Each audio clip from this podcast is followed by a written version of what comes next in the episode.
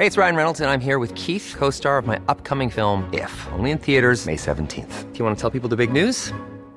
All right, I'll do. Sign up now and you'll get unlimited for $15 a month in six months of Paramount Plus Essential Plan on us. Mintmobile.com slash switch.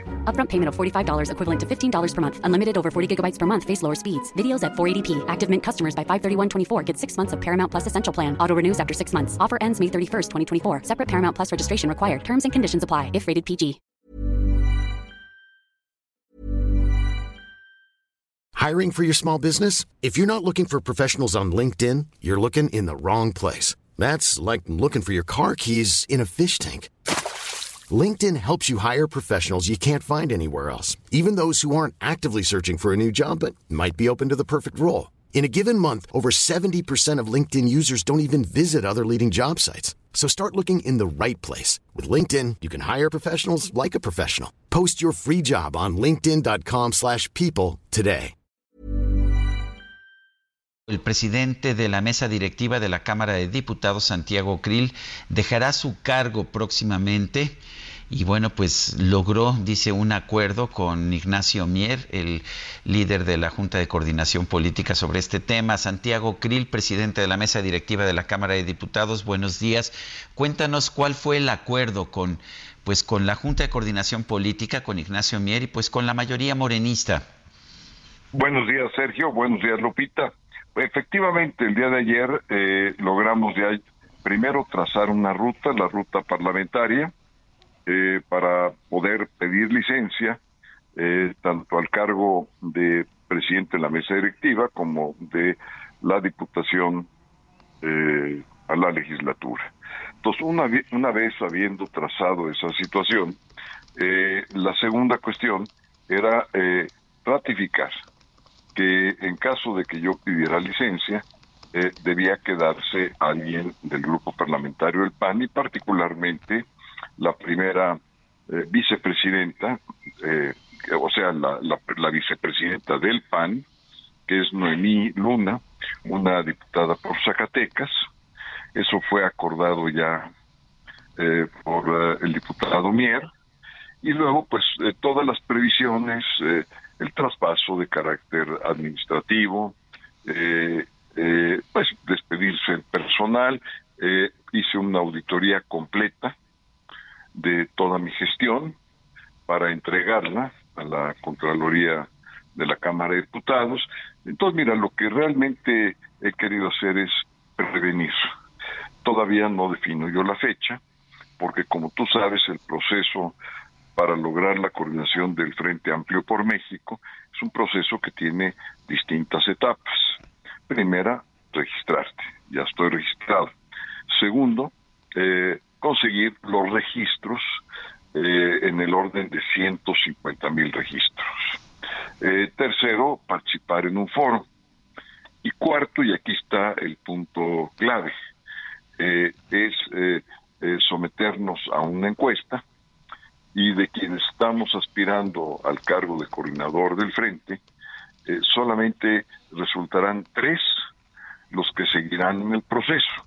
Ah, ahí es donde realmente se requiere tener tiempo completo. Entonces sería totalmente incompatible eh, que fuera yo eh, presidente de la mesa directiva y a la vez, eh, pues ya de los aspirantes, de los tres finalistas, digámosle así, eh, porque va a ser un mes de tal intensidad, vamos a tener que recorrer prácticamente todo el país, tendremos cinco foros de debate y eso pues requiere pues prácticamente todos los días que uno, o sea, todas las horas del día que uno pueda trabajar, este, hasta llegar al 3 de septiembre, donde eh, vendrá eh, la votación en lo que se llama la primaria de quienes hayan eh, registrado eh, pues su simpatía por el frente, irán a votar, habrá centros de votación en cada uno de los distritos, eh, y por otra parte, de manera paralela, se hará eh, una encuesta triple, es decir, una encuesta casa-habitación, una encuesta digital y una encuesta eh, telefónica.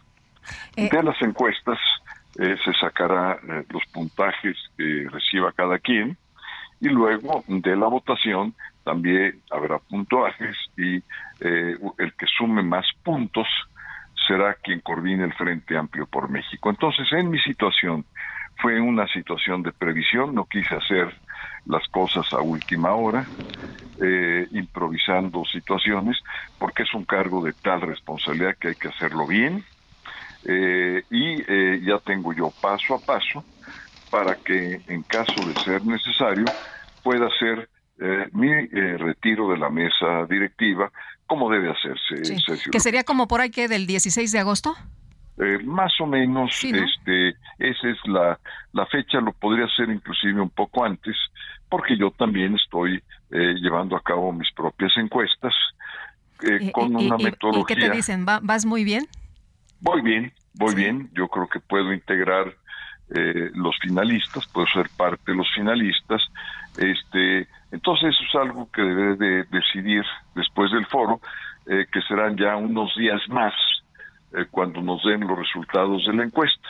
Entonces yo para ese momento, que es justamente quería tener todo preparado y listo, porque soy, si soy uno de los tres finalistas, pues ya entro en automático toda esta ruta, que es una ruta compleja, parlamentaria, administrativa, y además pues tener la mínima cortesía con el personal que me acompañó durante este año, pues hacer los agradecimientos, quizá un desayuno, en fin, este, hacerlo bien.